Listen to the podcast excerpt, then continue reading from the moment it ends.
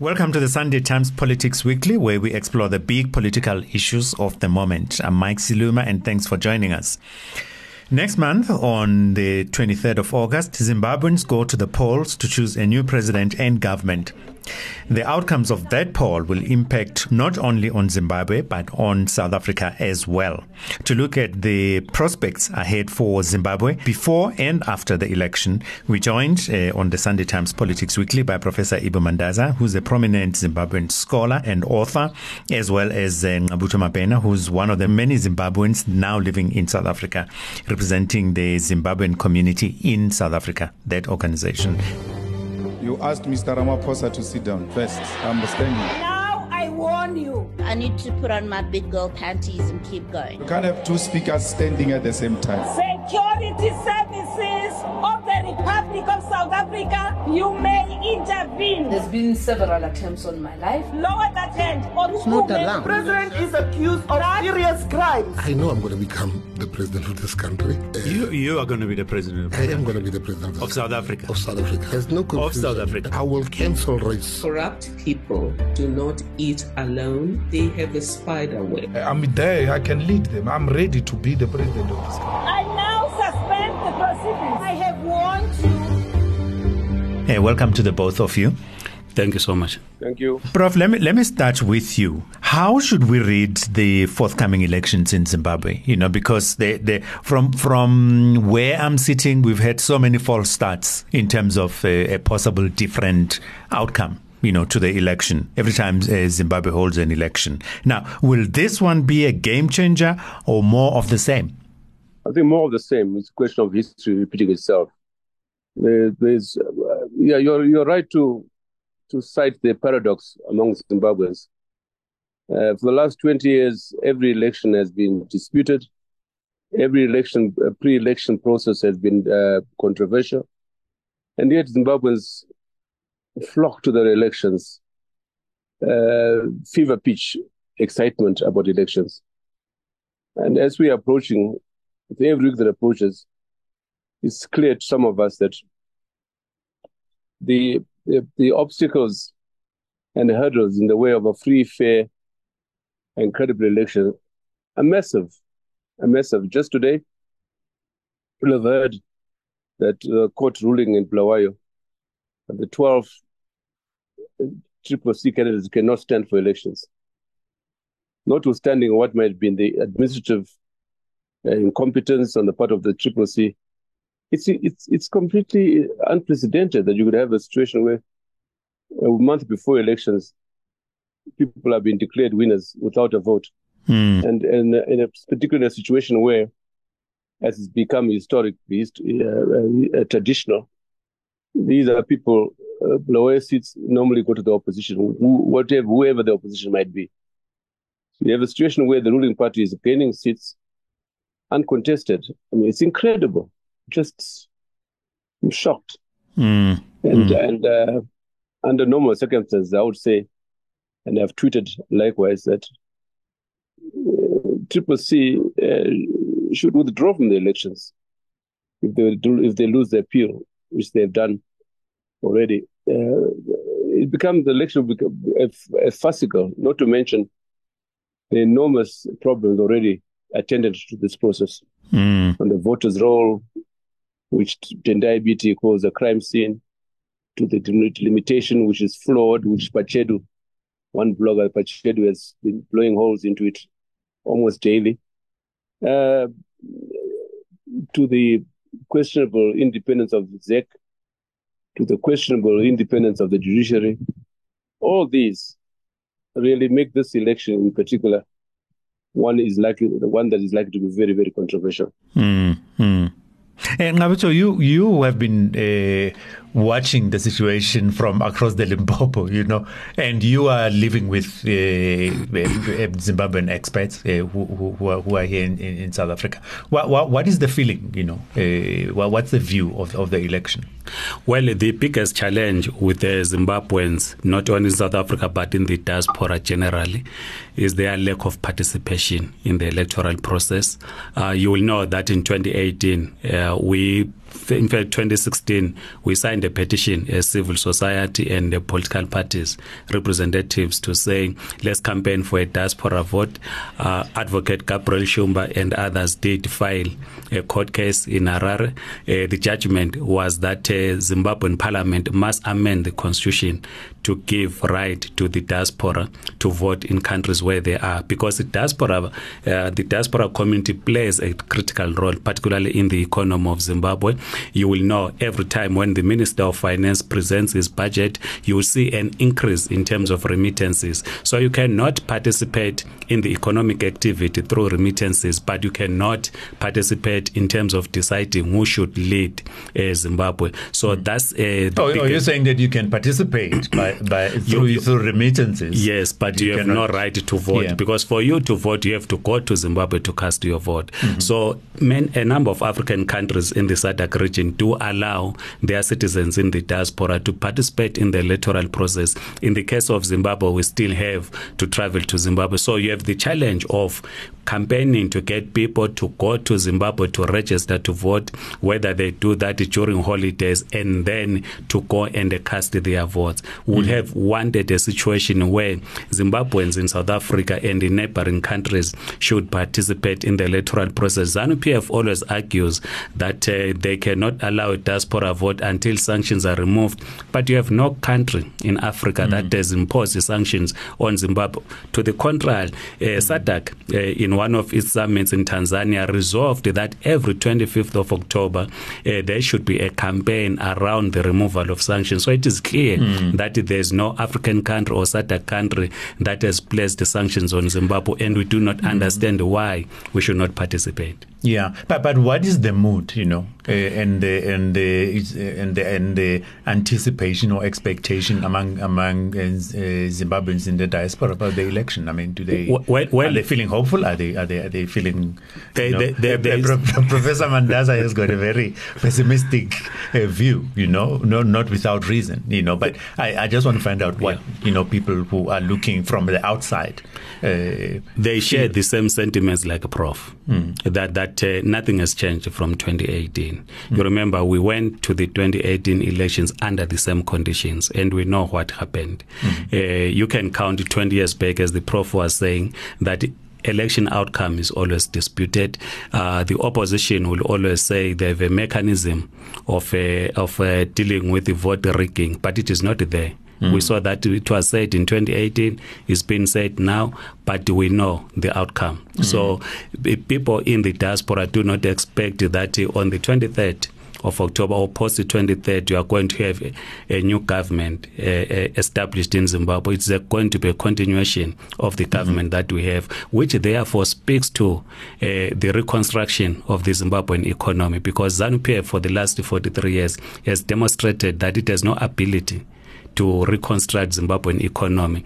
And uh, you are then going to continue to have an influx mm-hmm. of young people yeah. into South Africa and neighboring countries. And we know what this influx means yeah. in, in yeah. terms of competition mm-hmm. uh, for mm-hmm. uh, low resources, resources, or few resources in South Africa and other countries, which then leads to the outbreaks which you have seen against migrants. Yeah. Uh, Prof, the, the, uh, has already gone there. I was going to come to you with the question, but he's already uh, tabled it. The, where, when one looks, I mean, I mean ZANU PF uh, basically has been in charge since what 1980.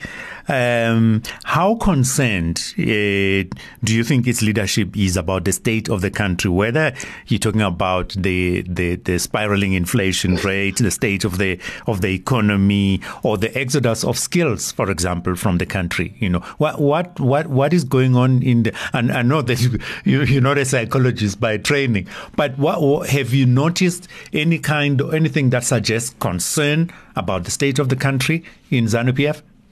Yes, there's a sense of there's a sense of helplessness, uh, often couched in rhetoric, uh, rhetoric which wants to flaunt, exaggerate uh, successes, even even misplaced uh, successes.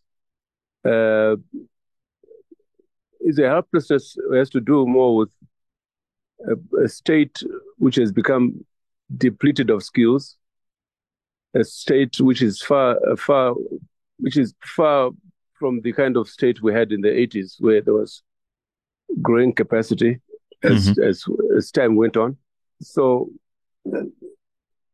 it's a state which, which is overwhelmed, in my view, by its own failures, a state which is incapable of reform, neither politically nor economically. Mm. It's uh, and since the coup of 2017, which in my view was the beginning of the end of this regime, it, it's, it is almost inevitable that this, this regime is on its way out. And the coup, as I said earlier on, is the beginning of that. And I know whatever the outcome of the elections, there is no way that this regime can survive in the form that it's in. Mm. It's fatally divided within itself. It's fatally flawed in terms of the personnel that run it, whether it's the president, his ministers, it's just there. It's just there, mm. and and so it's a matter of time. Uh, historians will reflect one day and say the demise of the Mugabe Mnangagwa Chiwenga regime began in earnest in 2017. Mm. And the evidence so far is that they have no capacity to turn things around, neither economically nor politically. We are getting deeper into a crisis. Yeah, I, I saw somewhere you where you, you made reference to how, from a political point of view, ZANU PF is different from many other liberation movements uh, in in the way that it perceives the opposition. Do, do you want to elaborate on that as to what, what is the, the difference?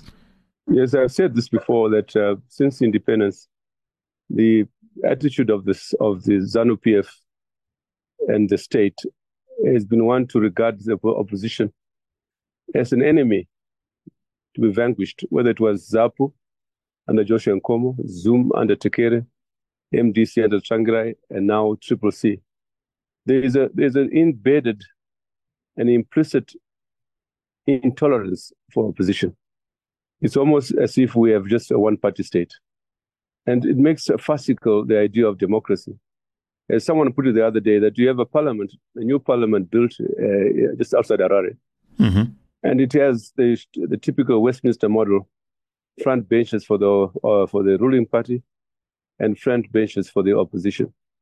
Now it's almost as if ZANU PF doesn't want to see anybody in the opposition, and that has been the tendency to win all, you know, mm. vanquish them to nothing. And it's a it's a it's it's a, it's it's only Zimbabwe who's in that mold, in my way I put it. You don't see that in other countries, you know, mm. and mm. yet the SADC and in particular South Africa there you have you have you have uh, uh, leadership, including this Mbalula guy, bellowing praises for ZANU PF. Mm. It's very stupid in my view, mm. very short-sighted, and ignorant. You know, you know. Yeah, it, it reflects very badly on the South mm. leadership, if I may say so. Yeah, and, and uh, I, I, think one day we would want to tell Mbalula in his face. Yeah, yeah, that he's being very stupid and and short-sighted. Yeah, you know. I, I, would like I would like us to come back to that point. You know, of of uh, what the region and South Africa in particular can do to assist in Zimbabwe. But, uh, but before we get to that, I wanted us to look at the opposition itself. We've just been talking about uh, ZANU PF and its role uh, in the crisis, um, probably playing the, a major role in precipitating the crisis. But what about the opposition? You know, would you say that the the, the opposition has has has has uh, has come to the party in terms of its contribution in changing the situation in Zimbabwe, or is it just too fragmented? Well, the first thing to say is that, of course, the opposition has been one that has been battered, as I said, since independence. You know, it is little or, no room uh, to operate. Uh, right now, you can see that uh, Triple C, uh, which was MDC before, lost its headquarters, lost its offices. There's no offices at all. It is uh, it, it is as, by its own admissions uh, without institutions around it and so forth and so on. Uh, and all the same, when when they've been given opportunity to be party to the state, as was the case during the GNU, they showed a, a, a very uh, startling lack of ideas. Uh, they haven't been able, since the opposition came into being, to define an alternative policy framework beyond just highlighting the flaws of the ZANU PF government. Nothing beyond merely demanding that they get take over from ZANU PF uh, government. So, yeah, I mean, you know, for example, that neither ZANU PF nor Triple C have election manifestos. Yeah? For the first time, you've parties, and all they all they're in for is competition. Mm. For ZANU PF to stay in power, and for him, for Triple C to take over power. Mm. Well, mm. when you reduce the the struggle uh, to that level, where the other competitor is already got state power, the outcome is well known. It's inevitable. It's, it's forgiven, for a foregone conclusion. And and and, and Ngqabutho, are you seeing the same picture as as the prof? Uh, certainly, certainly, because uh, with the opposition, in in in our view, is not building uh, on uh, past victories because this uh, should be a continuation of the struggle when the workers came together in 1991 to establish the national or to gather uh, under the banner of the National Working People's Convention to redefine the new agenda for Zimbabwe to say how do you complete the liberation of Zimbabwe. Mm. We are seeing an opposition currently as led by Nelson Chamisa trying to define itself outside the legacy of the MDC or what the MDC stood for. If you look into their parliamentary candidates currently, uh, they are new faces uh, very few, maybe three or four, very few that have been part of the MDC. And uh, there's this attempt to try and uh, distance themselves from the agenda that, that was set, set by the MDC, uh, which uh, uh, again is then presents its penalty to ZANU PF, a political penalty, like what happened in Bulawayo, where 12 MPs are now said not to contest unless there's going to be an appeal. it's, it's an opposition that has not come to the table in terms of providing a, a political uh, administration to mm. run an effective political uh, organization that, that is able uh, to campaign as grassroots based. The, the Triple C, it has the mass support but, at times you feel that uh, they do not know what to do with the mass support that they have. Hence, all, all mm. these political blunders that yeah. then ZANU PF takes advantage mm. of. Then on ZANU PF in this election, uh, if if we go back to the gold mafia and uh, you check some of their candidates, Mnangagwa has, has been mobilizing uh, what one will be calling a thugs uh, to be the parliamentary candidates. We saw the invitation of uh, the international uh, former boxing champion to Harare as part of the electoral campaign. So you have people that are part of the looting class that uh, Mnangagwa now fronts as, as parliamentary candidates. And uh, you see uh, the massive uh, spending that is there uh, in the campaign of ZANU PF, whether through crook or hook, uh, which you will not see in the opposition. I, I, was laughing the other day when, when ladies in some rural areas were celebrating that they were given some pieces of chicken as part of an election campaign. So our election is now being reduced to some freebies. it is not an election that is based on a clear political program to say how do you reconstruct uh, the economy of Zimbabwe? How do you complete the liberation of Zimbabwe? Mm-hmm. It is absent in this election. Mm, Uh, uh, Prof, just to come back to you, you know, some people have, and, and I think you are among them, have argued that uh, what the country needs is not another election, but a national dialogue. Uh, so some people have spoken about uh, Zimbabwe, Zimbabwe's uh, Lancaster House moment.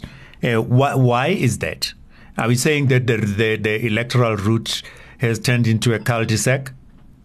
Yes, uh, repeatedly so, and inevitably so, given the structure of the state, a secure state, uh, in which the ruling party has won in inverted commas uh, election every election through the facilitation of the military and the and the security system, and uh, it's, uh, and, and has tended to use elections as a means of legitimizing the illegitimate, in my view, uh, with every election outcome.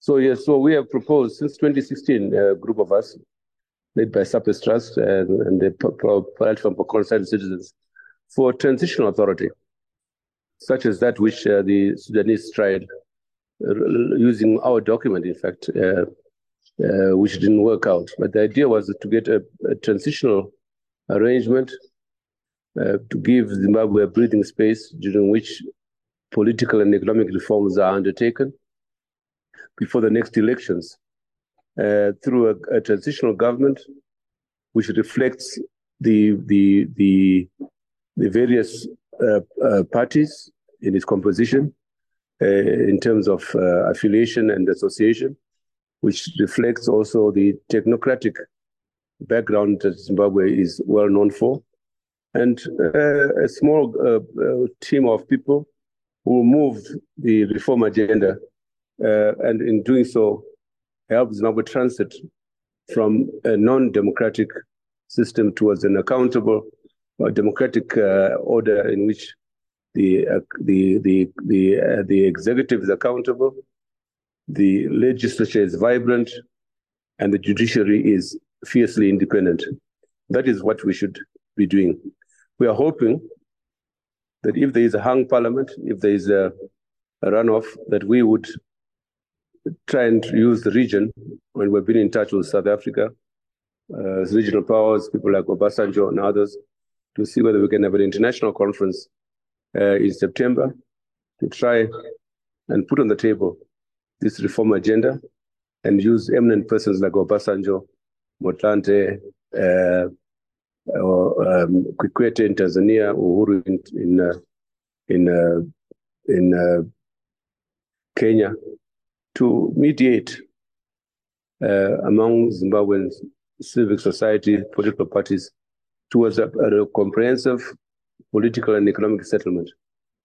Um, we've been trying to sell this idea for a long time, but there are no takers neither in the ruling party nor in the opposition, because they all believe in elections. Uh, the opposition believe that if every election they'll win. They never want to understand the fact that it is hardly likely that there will be a transfer of power to them, even if they win. So mm. we're hoping that um, if uh, is allowed to stand, that there will be at, at, least a runoff, which gives us a window of opportunity to bring Zimbabweans together, even to preempt the runoff, and say, let's get together, let's have a coalition as a form of a, kind of transitional government mm-hmm. to the next election.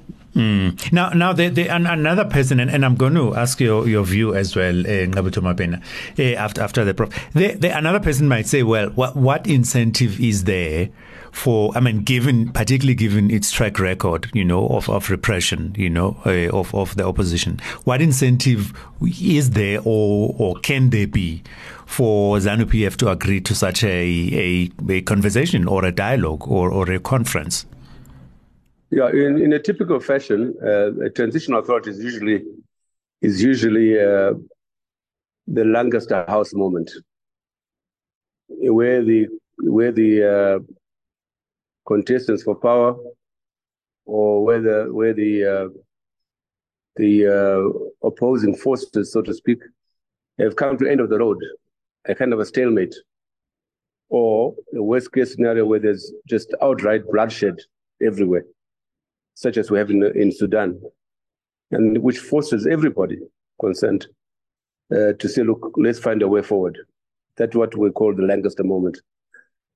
We are hoping that the the elections, if they take place, that there will be this window of opportunity for a Lancaster type moment during which in a, the, uh, where during which uh, the all parties, including ZANU-PF, will find it prudent to go that route in the interest of their own survival as individuals in the, in the case, because as you know, Lancaster House, which I also attended, there was uh, amnesties and uh, amnesty arrangements to avoid revenge and mm. retribution, uh, and so on and so forth. So basically, the we are saying that uh, let's suppose, for example, ZANU PF does not win outright, or or that Mnangagwa loses, which is possible, that that would create a kind of urgency uh, an agency on their part or something like that. Mm-hmm.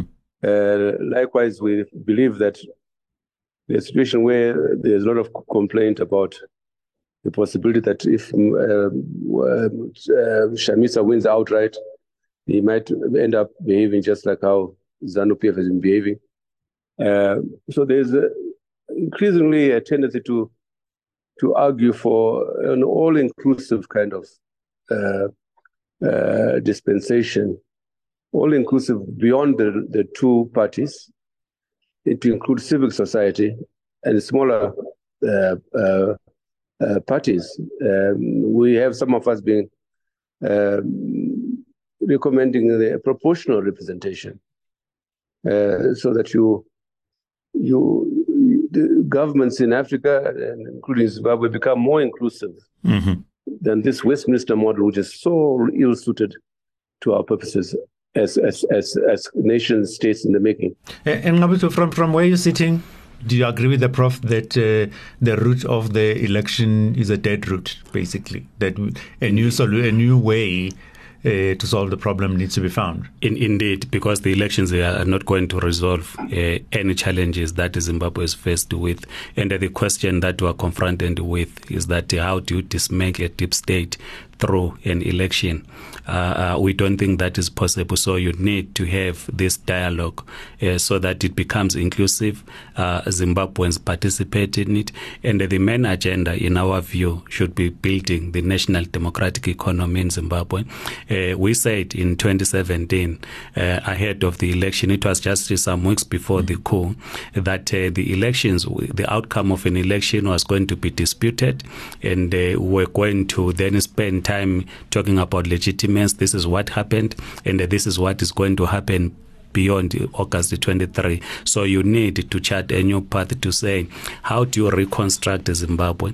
Uh, how do you dismantle the deep state? Because we do not think that in those that rolled military tanks uh, in November will easily give power uh, to the opposition. We don't think so. So it's important that we begin a campaign uh, which Prof speaks about to say, uh, is it feasible to have dialogue? Dialogue that is going to be supported not only internally in Zimbabwe, but by key regional mm. players. Mm. Uh, uh, we have a, a BRICS summit that, that is coming up in this country in August. Uh, Zimbabwe must benefit from the programs of BRICS. Mm. Uh, we must also use that as an opportunity to say, how do we reconstruct Zimbabwe? How do we position Zimbabwe as a key international player? But you cannot do so when you have an outcome of an election that is disputed. Mm. Mm. Uh, uh, Prof, the, the, the, this brings us to the question of uh, of of the I mean you you refer to to the change that happened in 2017 as a coup. So we presume that the the army is still the power behind the throne, as it were. Now, what what what what yeah. should happen with the role of the Zimbabwean army as things stand now?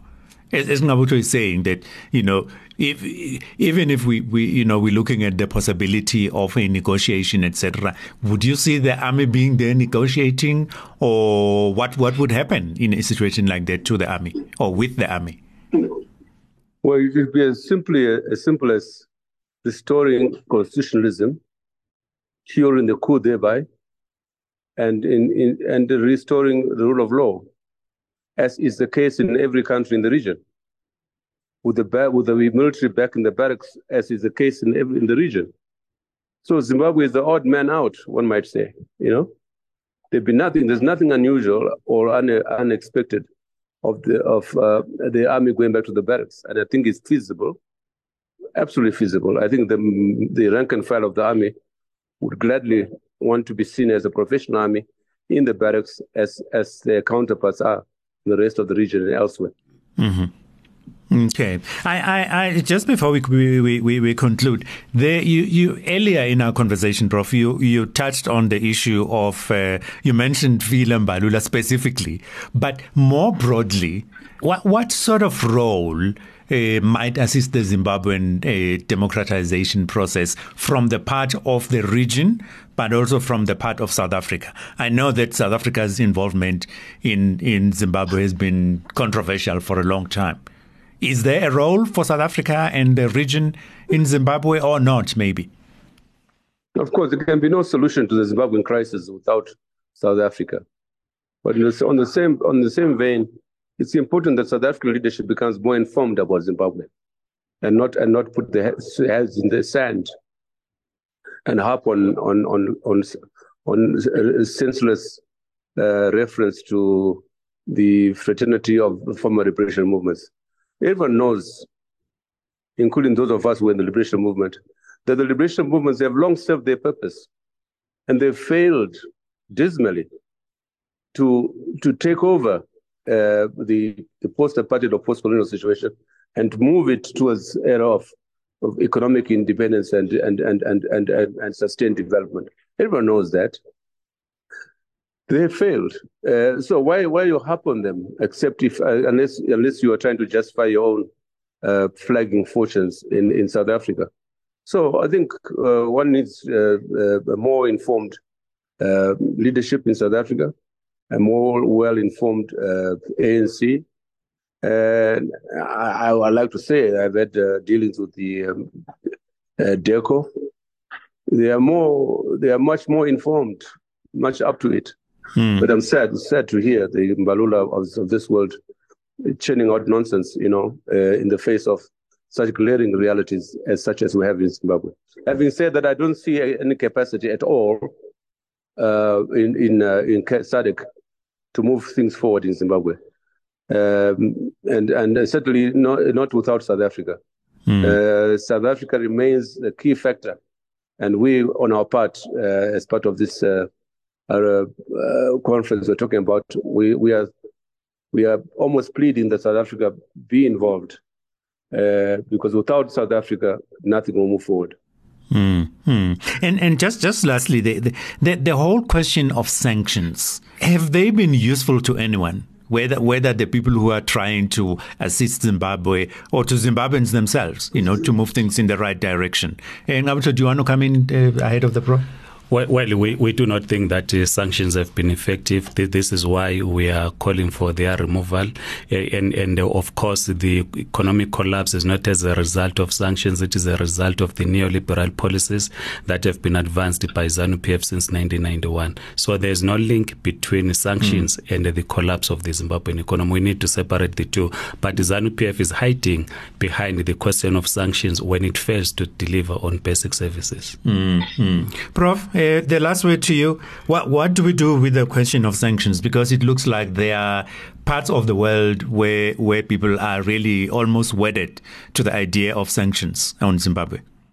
Yes, my colleague, just it's a red herring. You know, it's a red herring. It's it's it's it's, completely secondary to the debate, economic debate on Zimbabwe. Very secondary. I'm not d- doubting the impact of it uh, indirectly, though, though, though, though that may be, uh, in the sense that uh, Zimbabwe will not be able to jo- enjoy the uh, uh, access to the uh, FDIs and international financial institutions. But again, I repeat, is quite secondary to the major issue of the inherent incapacity of the, of the Zimbabwean state to manage its affairs, the inherent corruption right from the top, uh, do, do, which has seen Zimbabwe lose billions of dollars over the last 10, 15 years. Mm-hmm. Uh, estimates are that the, the, the Zimbabwe debt, which is now at 18 billion, uh, is nothing compared to the amount of money stashed abroad. People are estimating that 35 to 40 billion dollars stashed abroad by with the powerful uh, and state actors uh, in mm-hmm. Zimbabwe. So okay. that is one of the things that needs to be resolved in, in the kind of conference we're talking about. Yes, yes. You know, we need a full disclosure from those that um, are said to be imposing sanctions. They know where the money is lying.